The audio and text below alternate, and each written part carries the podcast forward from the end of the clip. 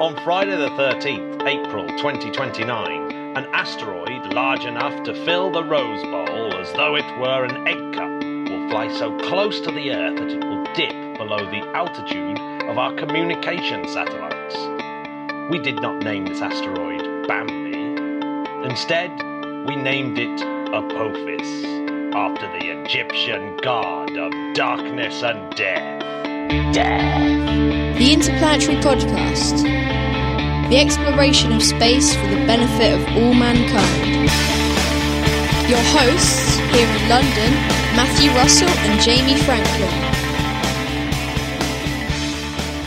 Oh, I love that quote because it had like it had Egyptian stuff in there, it had darkness, it had death. I mean, what more do you need? Do you know who it was? Of course I do. Well, go on then. Uh, well, I reckon it was NDT. The you ND might know him as Neil deGrasse Tyson. Correct. Happy birthday, Neil. 1958. He's 60 today. Incredible stuff. So is Andre Kuipers. Ah, yes. And we met Andre Kuipers We at did. ESTEC a couple of years ago. He was the only astronaut we didn't interview. Dutch physician and amazing astronaut. Yeah. Yeah. Well, happy birthday, chaps. Both 60. Well, Matt, it's podcast 101. Podcast 101. And what we haven't done is got any Space 101s together, have we? Well, Matt, But we'll welcome, do it some other time. welcome to room 101 in space. Matt, what would you put in room 101 space? I think the most annoying thing about space is. It's just really expensive. I wish I could just put on my contactless card like an Oyster card. I know Just what I want to go to the moon. I- it's the tyranny of the rocket equation. That's Yeah. what that's what I want to put in room 101. Okay, they're both going in. What's happening, Matt? This week, by the time this podcast comes out, actually, uh, Commander Drew Feustel will hand over the station control to German astronaut Alexander Gerst. Uh, this is actually happening right now, Jamie, as we speak. Oh, speak. really? Yeah, and uh, Expedition 56 Commander Drew Feustel and Ricky Arnold, both of NASA, Ricky! Ricky and Oleg Artemiev will uh, will be en route back to the steppes of Kazakhstan. They will be, yes. Well, well done, chaps. Yes, on- in their MSO8, not the one with the hole in it. Enjoy the handover. Yes, so they should be back by the time this podcast comes out. That will just leave Alexander Gerst, Serena Auñón-Chancellor, and Sergei Prokopyev all on their own on the ISS. Do you reckon they'll be loving it, or do you reckon they'll be really sad? Uh, I reckon it's More really room. I reckon it's more room. Yeah, I reckon. oh, yeah. yes, but maybe actually, I wonder if it's more dangerous, and I wonder if there's more work to do when there's just three of you. Hmm. Don't know. Do you reckon that they start secretly eating some of the food of the astronauts that are coming up? They'll be like, "Oh, we're really sorry, mate. We don't know what happened to your bacon roll." Hmm. Yeah, possibly. Yeah. So MS10 goes up on October the 11th with Alexei Ovchinin and Nick Hague. So it's just the two of them. So there's only going to be five astronauts during Expedition 57. Good luck, lads. And in the spirit of the IAC 2018 in Bremen, Mhm. which of course we've got serious FOMO over. We have. Uh, hi to everyone out there. Uh, we're sticking with international cooperation with the Germans. So early this morning, Jamie, as we record this, MASCOT landed on Ryugu. So yeah, MASCOT, Japanese and German collaboration. Another rover that's landed down on the surface of Ryugu.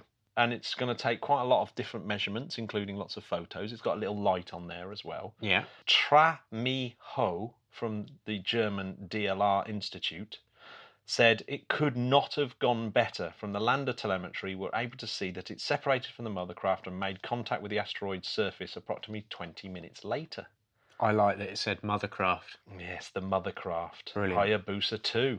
Brilliant. Just Oh, the- congratulations. it- Hayabusa 2 is the space mission that keeps on Well, Matt, giving. you can't go wrong with a collaboration between the Japanese and the Germans.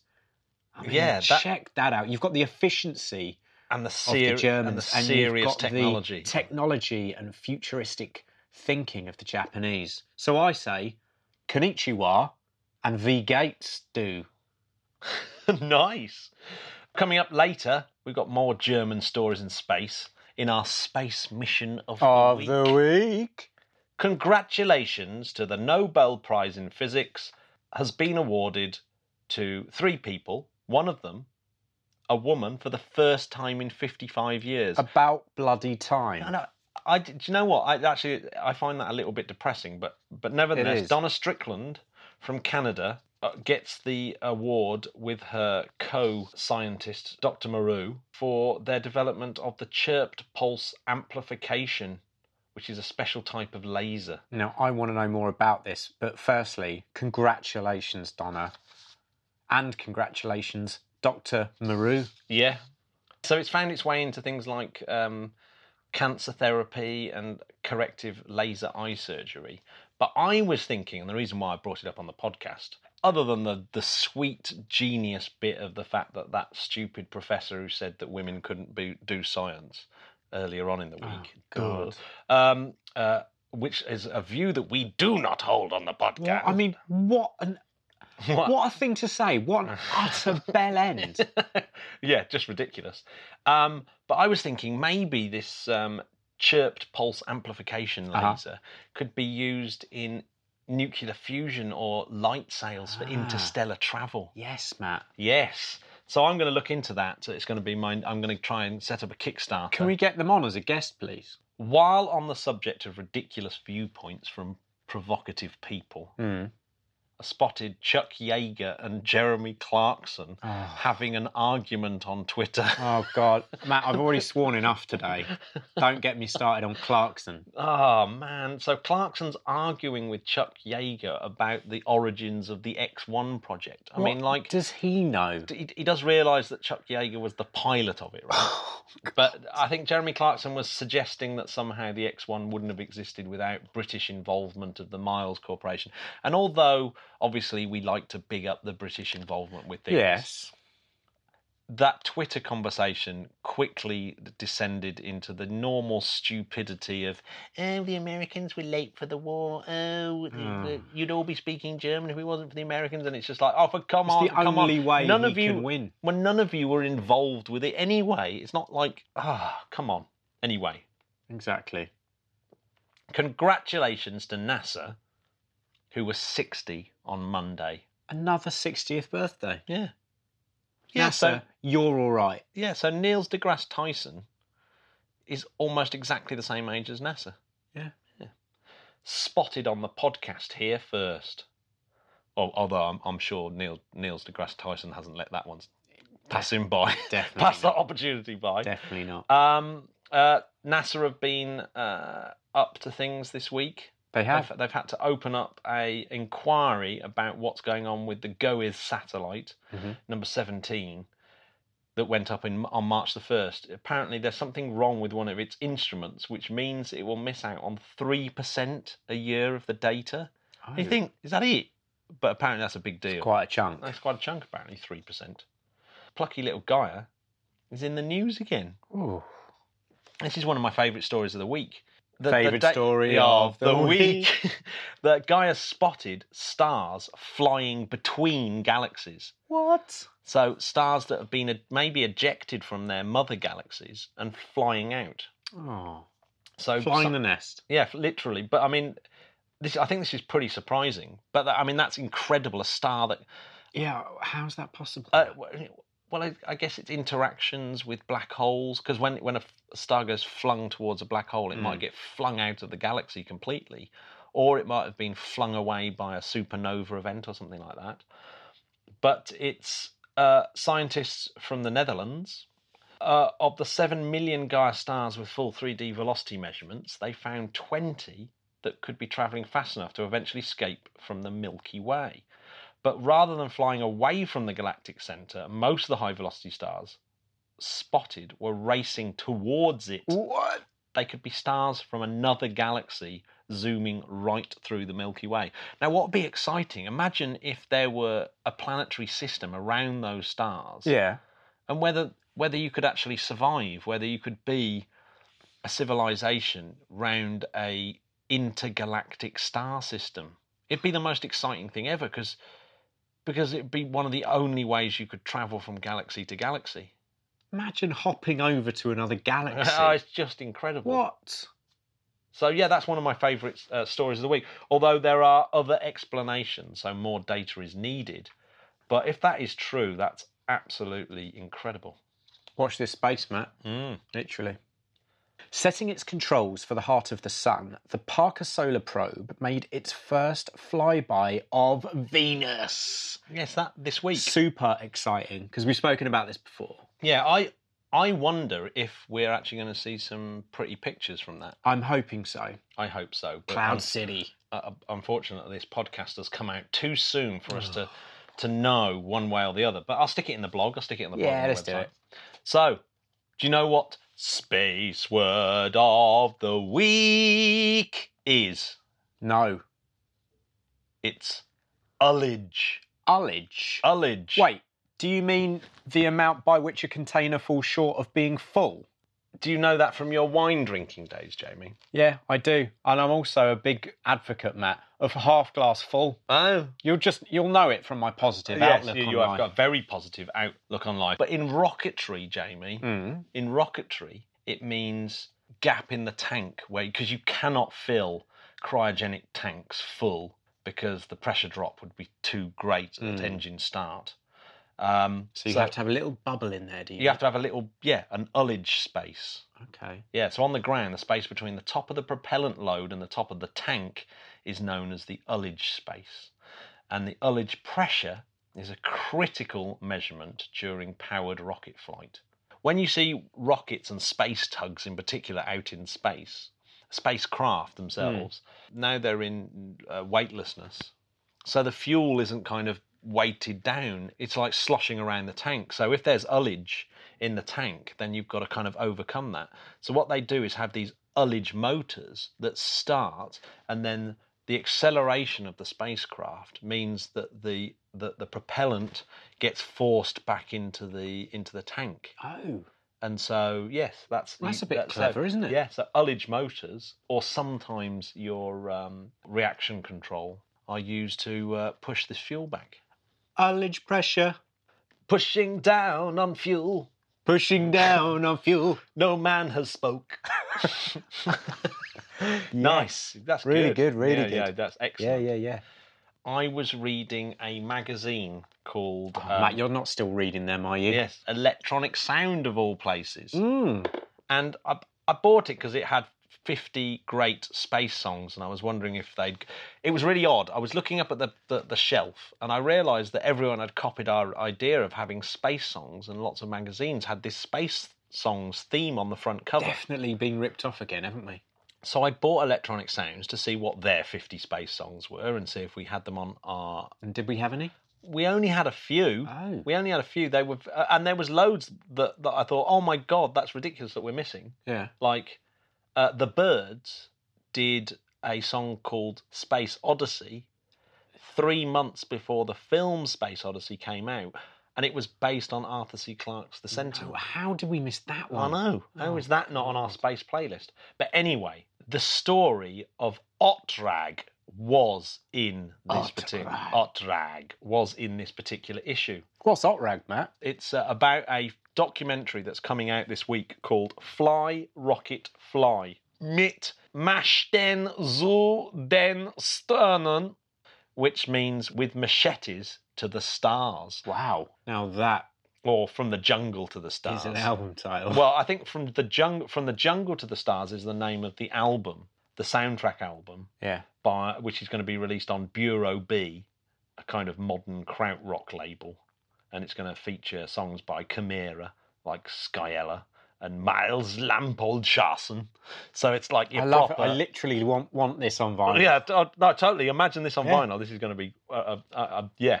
It's, you're getting that for your birthday. Yes. A crazy mixture of venture story and political thriller from lausch Lauschbestenstreik and business thriller located between Fitzcarraldo, Oh, one of the best films Reward and. Fear, and Tintin on the Moon. Have you seen Fitzcarraldo? Yeah, obviously. Unbelievable. Well, if anyone hasn't seen that, Werner Herzog, check it out. It's it's mind blowing to say the least. But this this could be really good. Fly Rocket Fly is a documentary by Oliver Schwehm about the world's first private space company. Oh, nice. the world's long before SpaceX in 1975, there was OTRAG, the Orbital Transport and Rocket Corporation, with Lutz Kaiser, a Swabian engineer, who'd been dreaming of the stars since childhood. And his whole idea was low cost modular space access. I like this guy already. Yeah, so you have to see the, these rockets and the rocket designs. They look like nothing you've ever seen before. Wow. And I, I had no idea about this story at all. OTRAG. It used to do things like use VW windscreen wipers as engine regulators. So it was all about using like off the shelf components to build rockets. Sounds pretty eco. Yeah. All well, for it. in some ways. But Apart from the rocket fuel.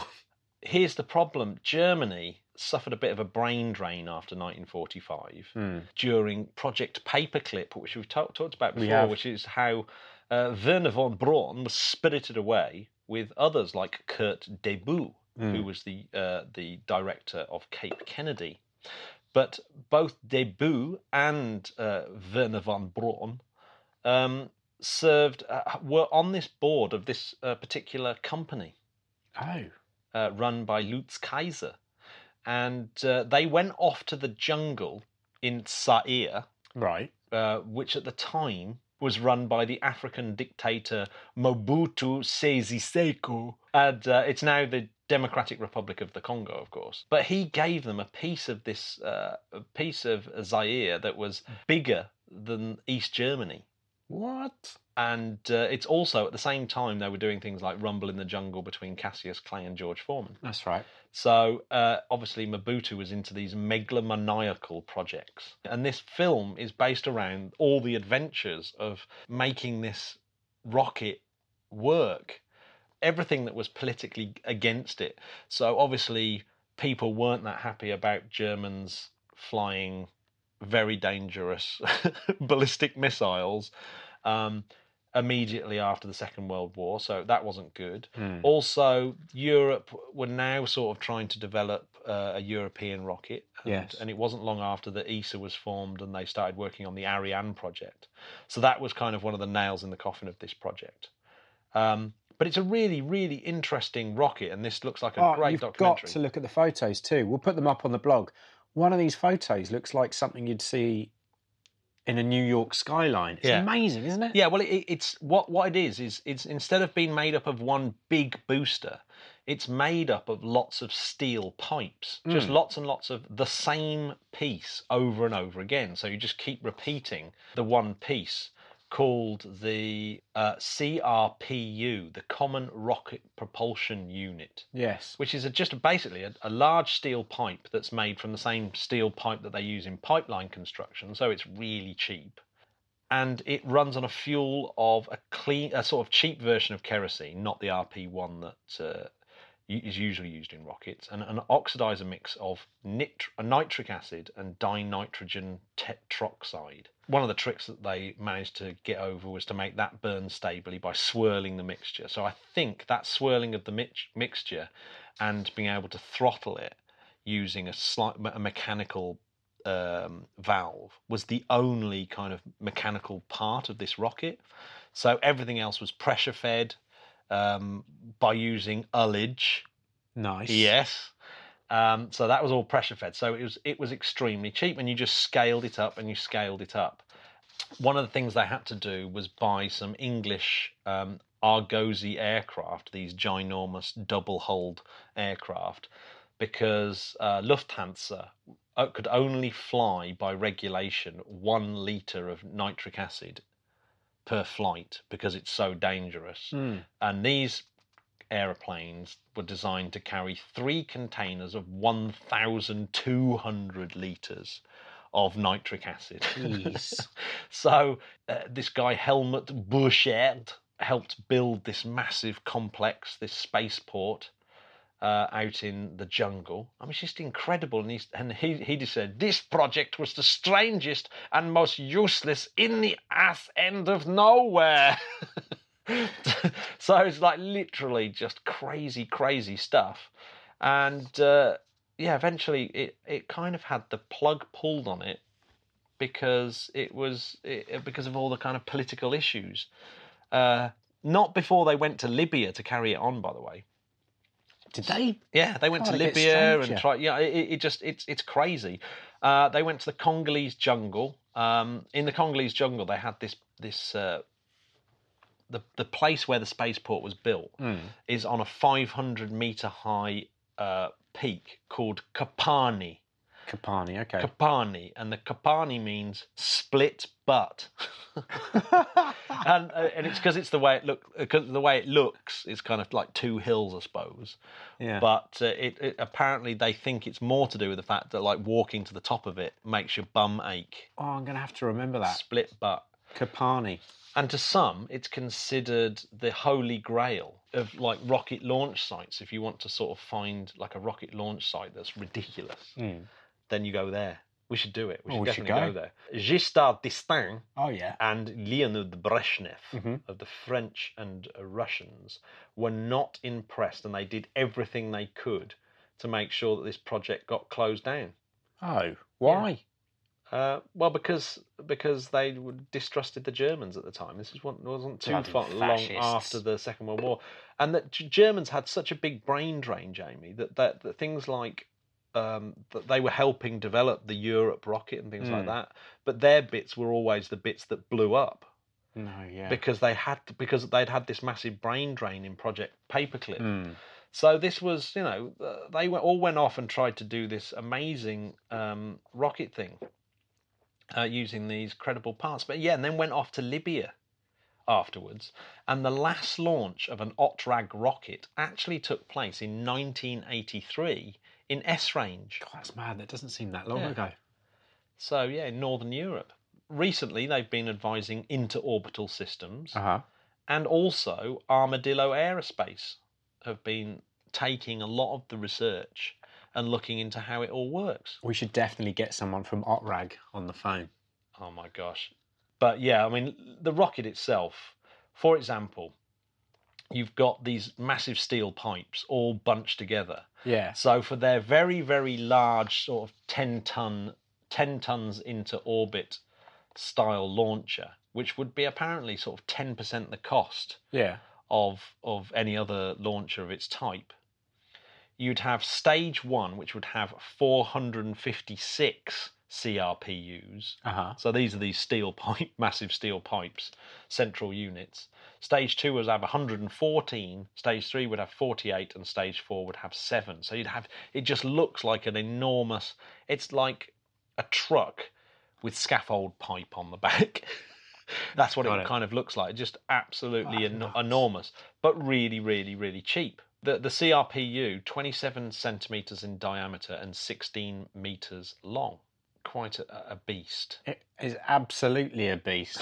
I need to read up more about this. I'm loving OTRAG. Yeah, OTRAG is just absolutely amazing, isn't it? So yeah, the only mechanism on board was the throttling valves because the tubing was so narrow. You didn't have to have domed sections in between the fuel and just simple plates. Matt, for your pleasure, I've just pulled up a picture of OTRAG's Congo launch pad. Yep, there you are. Look at that. split butt. Yeah, what what an absolutely fantastic find that is. Incredible Thank you, stuff. Electronic Sound Magazine, for Thank drawing you. that one to my attention. Very, very much. So, Jamie, we've now got a interview with Colin Stuart. We have, and this is one that we've been looking forward to because he sent us each kindly a copy of his latest book, which is out today. Today, yeah, Today's the Uh, yeah, fourth. yeah, uh, it's out yeah, on the fourth of October. It's a beautiful book, but What's uh, it called, Matt? It's called "How to Live in Space: The Ultimate Guide to Your Future Life in Space." And it's it's really good.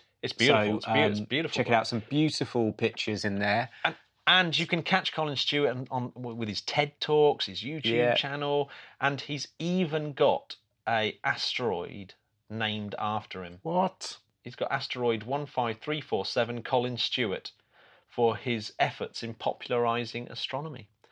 Roll the tape. Let's do this. Écoutez. Uh, we're joined on the podcast by Colin Stuart, who is a uh, a very prolific astronomy author.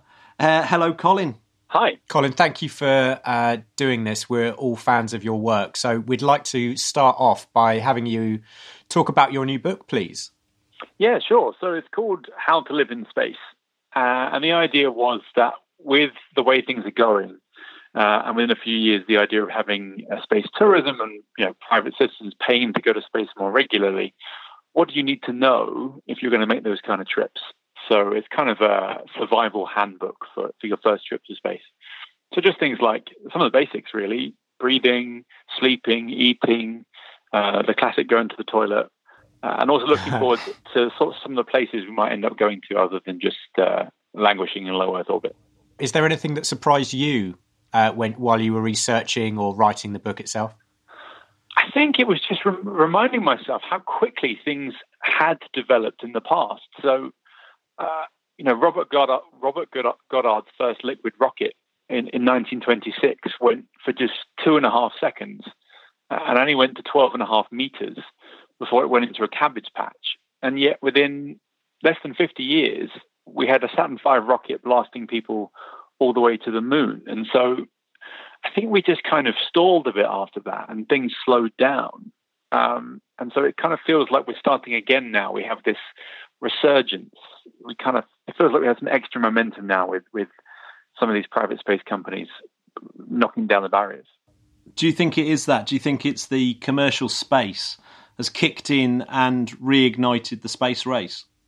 I think so because I'm not old enough to remember the, the first space race, but you talk to people that are and, and who remember the Apollo missions, and, and, they talk so fondly of it. And I don't really ever feel that we had that from a human spaceflight perspective for, for me growing up. Whereas things like the um, red Tesla sports car going into space, I mean, there are people that weren't, you know, big fans of it. They talked talked it down, but I don't know. I just felt like it was a bit of a game changer, and, and that we might be heading in the right direction again.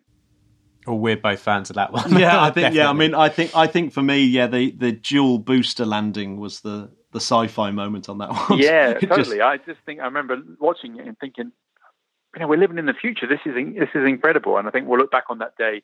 I mean, in the, in the introduction to the book, I actually use that as the sort of starting point and say, look, people might look back on that day. Um, there's even a photograph of that you know synchronized hmm. landing mm. may look back on that day as the day when everything changed again. And we, we started to to aim for for bigger things. Completely agree. It just did not look real. It was amazing. Um, so colin i've got a question about what your predictions might be for the future of space tourism in, in let's say 50 years time.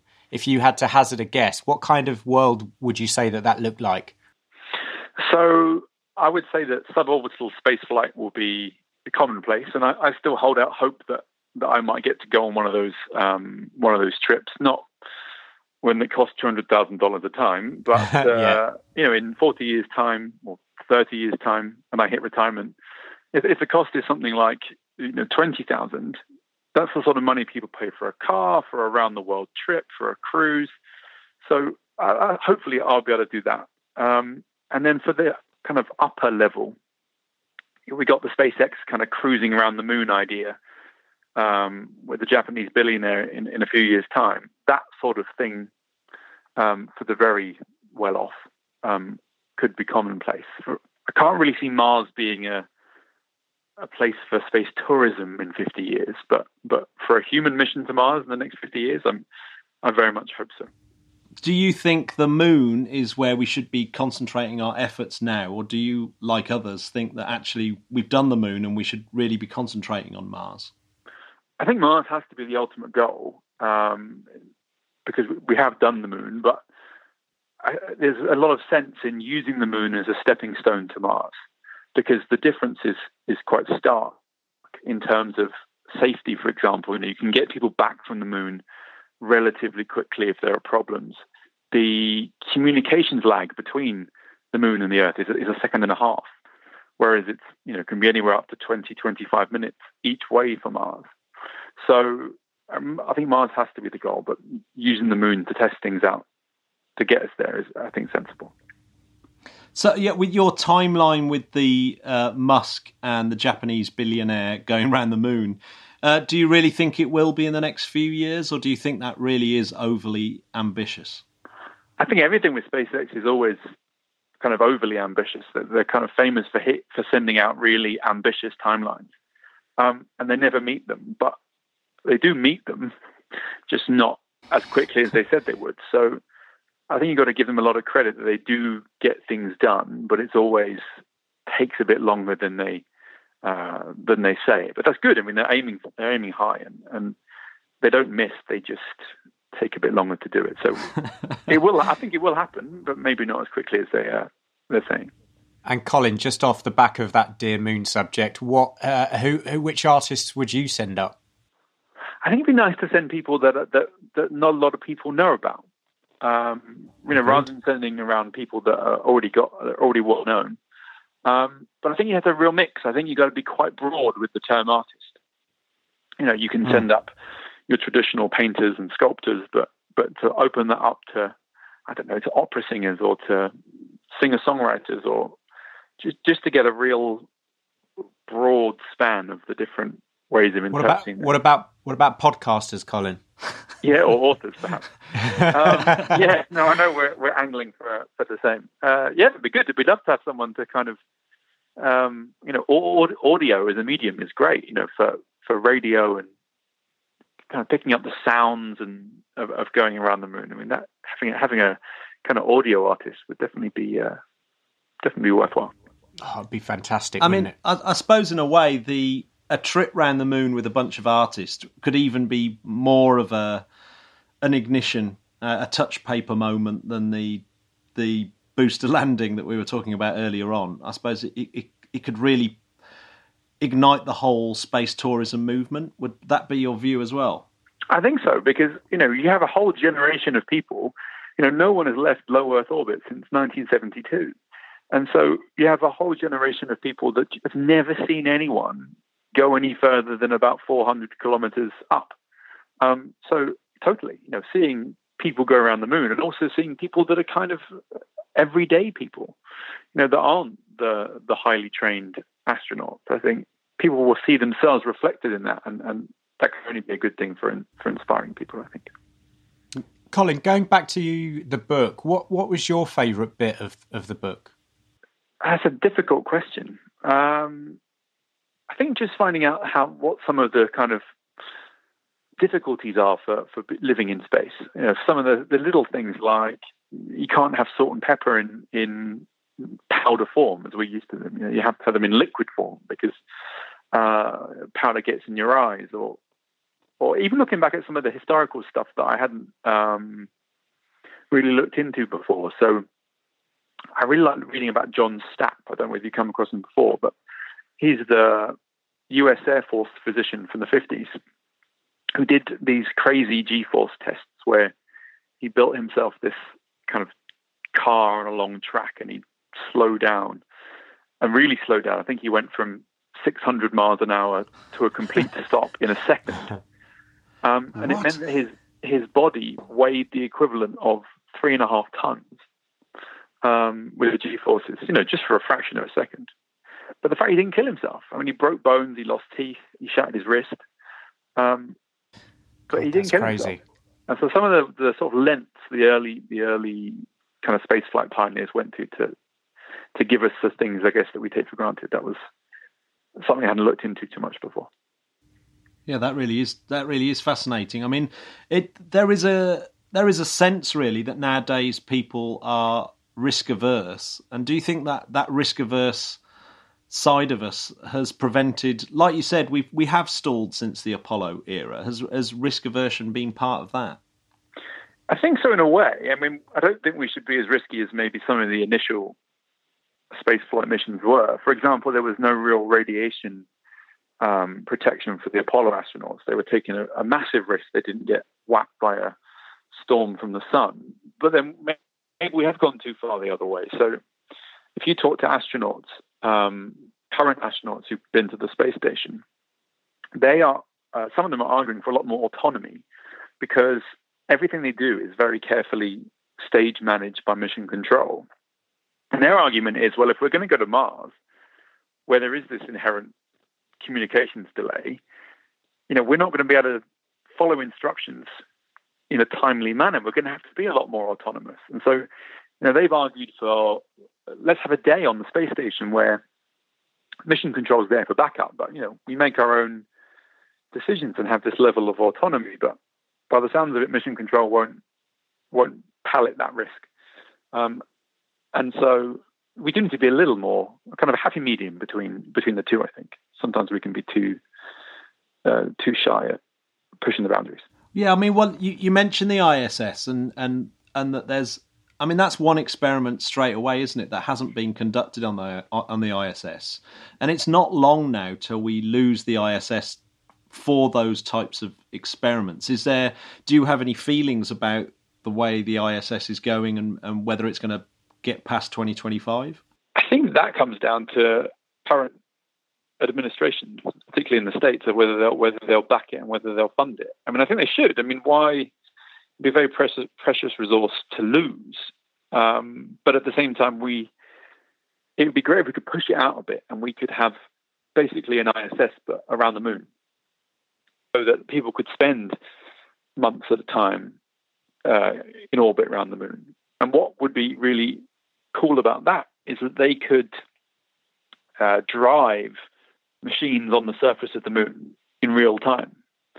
So you'd have, uh, you know, lunar rovers, but driven by astronauts from orbit. And the reason why they want to do that is because that would be the ideal thing to do at Mars. Because the real risk of Mars is if you land on Mars and take off again, with humans, that is so dangerous right now. Whereas having humans in orbit around Mars and then controlling machines in real time on the surface, that's a way to kind of push us up a notch on, on our way to, to colonizing Mars. So I wouldn't say scrap the ISS.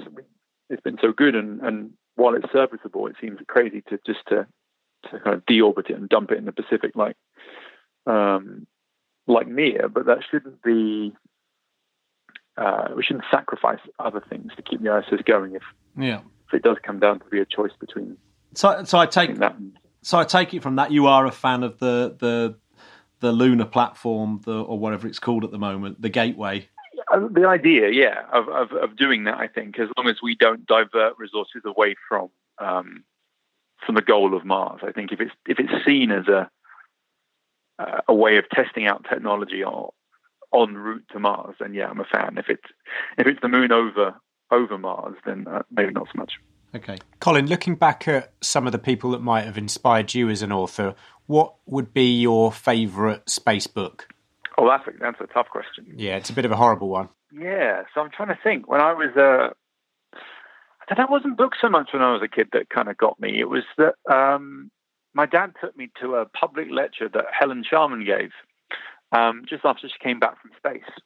Um, and I say in some of the talks that I, public talks that I give that that, that was the time, the first time I ever realized space could be a job.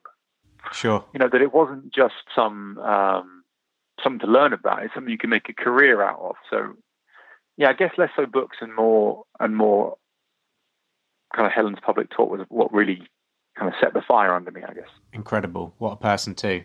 Yeah, no, she's great. I, ma- I managed to meet her at a, a, function a couple of years ago and kind of collared her for 60 seconds because I know she gets it all the time. But I just said thank you for giving that talk and um, and told her what I was up to, and, she was lovely about it. So yeah, she's she's brilliant. Nice. Yeah, she she seems like a very awesome person indeed. Um, we've uh, we've looked at mental health issues uh, a couple of times on the show with uh, with one of our regular guests, Mars Nation, and uh, is that something that you've covered a lot the mental health aspects of, go, uh, of space travel and the symptoms and maybe the the possible cures? Yeah, I mean, I think that uh, when I give my talk about about the book and talk about talk about future missions to Mars, I think I say that psychology, I think, is the number one hurdle we have to get over. Um, it's not technology, it's not engineering, it's not radiation's up there, but I would say psychology is the biggest one mm. because we just don't know mm. what that level of isolation, particularly for a Mars mission, will, will do to the human psyche because you haven't got Earth out the window you haven't got Mars in the window either. You're kind of marooned on the way in a small area with the same people.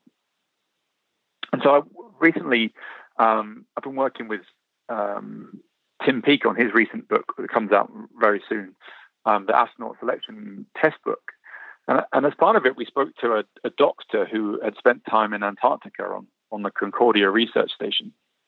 I think that's actually the best uh, analogy we have for Mars psychologically because if you're on the ISS and you, you're in trouble, say you have a heart attack or some kind of medical emergency, you can be down on the ground in half a day and get urgent medical care. If you're on Concordia in the middle of winter, it's so dark and so cold and so isolated that no planes can land and no one can get to you. So if you're looking at what the how that feels to be so cut off, I think that's the best analogy we have. But we still don't know. I think, as I said, psychology is the biggest biggest hurdle for, for really long missions very far away. Do you think about any potential cures? I mean, what one of the things that we were talking about was an interactive pet. It was a pet seal that, um, you know, meant that you had to sort of care for this thing, and it it just made you feel like you were doing something for somebody else that necessarily your problems uh, weren't weren't as big. What do you think? Yeah, I think that's been shown to to help. Also, having something like a um, some other purpose. So people have looked at tending to a small kind of herb garden mm. on on route. So you're cultivating things for um, your crew to eat because most of the food you're going to have is pretty dull. Um, but on the route, if you can supplement it with with kind of fresh herbs and spices, um, being the one that helps to grow those things also can be very psychologically beneficial. But I think what what might really help is some sort of um, you know, co- cognitive behavioral therapy, CBT has been has been shown to be quite good. If you had some kind of AI interface, some sort of uh, computer psych, uh, psychotherapist in, in, a way that you could talk to, uh, that would also help you up, if you like, on to try and keep your mood. Yeah, no, absolutely. Let's hope it's not going to go the same way as it did with Sam Rockwell on. Uh, did you watch the film Moon? I did. Yeah, yeah, yeah. No, we don't want to go that I, I, just I, it made made me think then about analogues of of different professions like the the Arctic. Has anyone ever uh, spoke to um, nuclear submarine sailors? Presumably, they're in a, on a sort of similar mission. They're they're isolated for months on end, unable to go. In fact, completely out of communication. Uh, has anyone sort of done those tests? Do you do you know? I haven't come across that. That's a very good point. They they are also very isolated. But I guess the difference is if there was a problem, they could, you know, let's say the whole crew came down with something, they could surface. Hmm.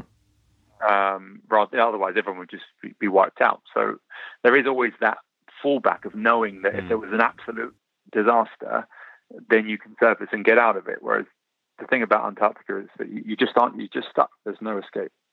Um, but I've not come across any submarine stuff.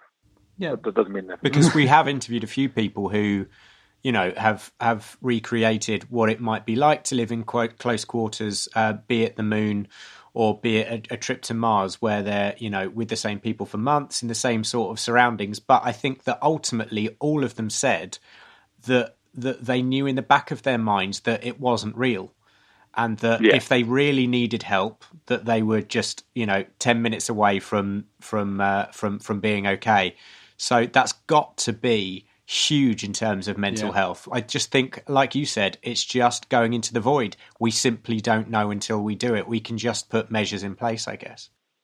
Yeah, and I think it is it is the single biggest unknown. I mean, you can mitigate um, risks that you know about, but we just don't know, like you say, how how it's going to feel to be that cut off and that isolated. So I think we're just going to have to do it and uh, and try and hope for the best and see if we can put some measures in place to, to help. But until we do it, we just we're just not going to know. Yeah, I, have noticed that you're you're bringing out quite a few books.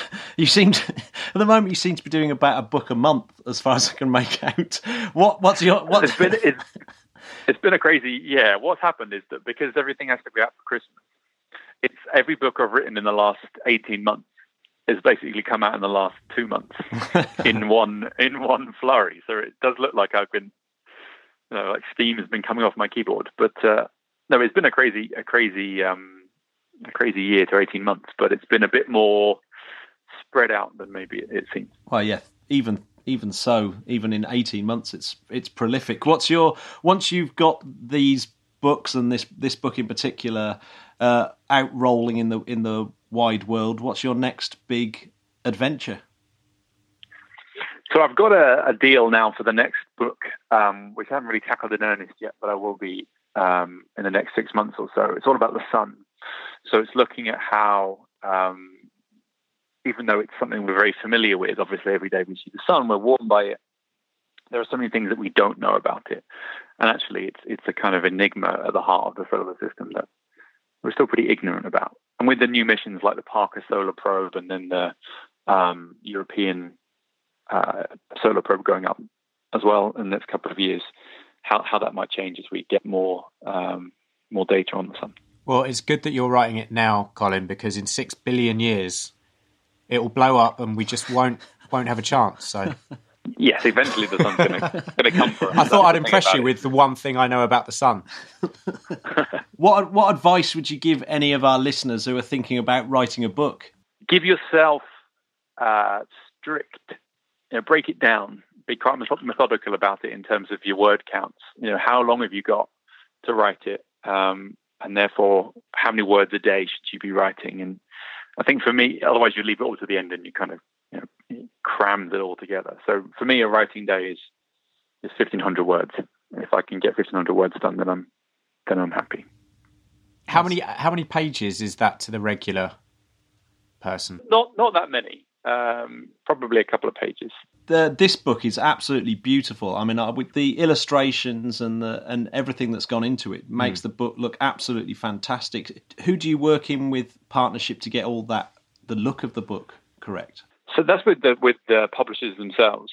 Um, but in terms of the pictures, they they retake the lead from um, from me. So when I submit my, my, my text, I also submit a, a whole list of picture suggestions. Hmm. Um, but we the, the, whole idea for it was to make it very visual, so that it wasn't just a kind of dry page after page. It felt more like a um, you know like a manual, like hmm. a, a how-to guide.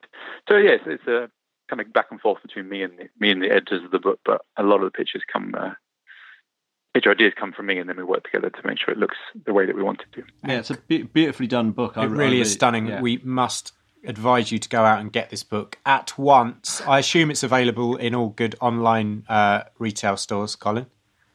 It is. You can find. Yeah, you better find it in all the usual places. When does it come out? Uh, fourth uh, of October. Oh, so, so tomorrow. Yeah. By yeah. the time this by the time this podcast is out, it's out. so go and get it. It will be in the real world. Head over to Amazon or, or other online bookstores. I'm sure are available. Yeah, if you want to, uh, if you'd like a signed copy, then you can go to my, my website and get one from there. Oh, even better. What's the, what's your website, Colin? Uh, ColinStuart.net. Thank you for joining us, Colin. That was really awesome, and we love the book. Uh, so, guys, please go and check it out. Perfect stocking filler for all you space peeps. Brilliant. Thank you very much, Colin, for, for coming on. No problem. Thank you for having me. Our pleasure. Really enjoyed that interview, Jamie. Matt, do you know what? Mm. That was brilliant, and I think I think people will go out and discover a world of space because of Colin. Thank you, Colin. Yes, actually, I, I totally agree. That just leaves us with space fact of the week. Nice. Thanks. Here we go. The universe seems to be full of glowing gas. Really? Yes. So recently, some deep observations made with the MUSE spectrograph on ESO's Very Large Telescope have uncovered vast cosmic reservoirs of atomic hydrogen surrounding the distant galaxies. Whoa. How vast are we talking, Matt? Well, the entire universe vast. Yeah, that's pretty big. So yeah, it's it's it everything is bathed in this in this atomic hydrogen that's glowing with Lyman alpha emission. Sounds like some kind of STD. Yeah, so nearly the whole night sky is invisibly aglow oh. with Lyman alpha emissions. Beautiful. Yeah. And, and that's a really unexpected result. As one of the scientists said, Kasper Borello, he said, realizing that the whole sky glows in optical when observing the Lyman alpha emission from distant clouds of hydrogen was literally eye-opening surprise. No doubt. So yeah, just as a just something that I kind of vaguely don't understand. Lyman alpha emission is the glow that's emitted, the light that's emitted when an electron falls from the n equals 2 orbital to the n equals 1 orbital. oh, orbital. why didn't you say? Now it makes sense. And uh, yes, if you're an astrophotographer, Jamie, you know all about these like line emission uh, things because you Yeah. can use special filters to get much better phot- photographs. It's really nice. The astronomers who made the observations have tentatively identified what is causing the distant clouds of hydrogen to emit Lyman alpha, but the precise cause remains A mystery. So, yes, the whole universe is aglow. Let's have a really big patron shower, shall we? Yeah. These people make it possible for us to continue. Thank you so much to everyone that came to our 100th episode live show from the British Interplanetary Society. We had the excellent Mardies, the band. Thank you, Mardies. We had Alicia from Mars Nation. Who else did we have, Matt? And we had Kate from the Planetary Society. Absolutely incredible Uh, guests. and uh, yeah, we had an absolute blast, and genuinely wouldn't have been wouldn't have been possible uh, without the help from the patrons. Yeah, exactly. And Matt, Or not would have been only have certainly we less got possible. not only have we got our old school patrons who we know and love, but should we give a shout out to some of our new patrons? yeah, we've had some new patrons recently. We've got Hutch, Gary, Pete, Frank, and Rory joining us recently. that sounds like a hell of a boy band. It doesn't is actually that is a great boy band. Guys. Thank you so much. Um, like I say, genuinely not mucking around now. It means we can continue to do this. So, thank you. A special shout out to the legends at Skylon level. Ready? Skylon level. Let's go. Skylon level, absolutely amazing. They're always sending us some tips as well. So here we go. Bob. We have Darren. We have Erin. We have Catherine. We have Julio. we have Richard. We have Jeffrey. We have Justin. We have John. We have Kaylee. We have Matt. And we have Carol. What a bunch of legends. Thank I mean, you so much, Skylon guys. level is the legends of legends. Thank you to everyone. And guys, thanks for tuning in, yeah? Mhm. What are you up to this weekend? Let us know online. You probably are following us on Twitter, Instagram, and Facebook. But if you're not, where can people go, Matt? They can go to interplanetary.org.uk and see the notes for the show. Wait, did you say .org.uk? Yes, we did. We couldn't afford .com. I have to say, if you just type in the Interplanetary podcast into Google, that's it. That's all you Yeah, need. you'll just have to scroll, scroll through a couple of pages, and you'll and you'll find us. We're page 32. page 32 Oh, on the dear. Google search. Well, guys, have a great weekend. Good luck to Conor McGregor, who is fighting Khabib Nurm- Nurmagomedov this weekend in the Ultimate Fighting Championships. I don't know if you're a fan. I am. Good I'm luck to not. Conor. Up Oh, the ah, it's up the, the I- worst. up the Irish, and let's Oh, go. No, it's the worst. It's the worst. Bye bye, Spot Cat. See you.